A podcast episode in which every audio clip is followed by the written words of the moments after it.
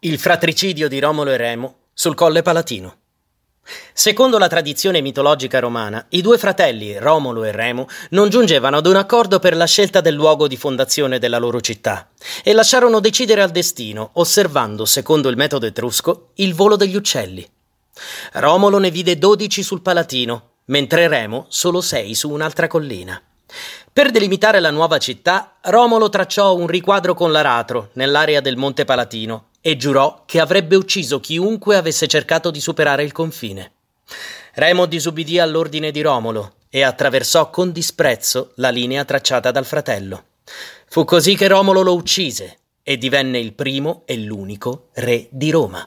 Ciò avvenne nel settecentocinquantaquattro avanti Cristo, a quanto riferisce la storiografia antica.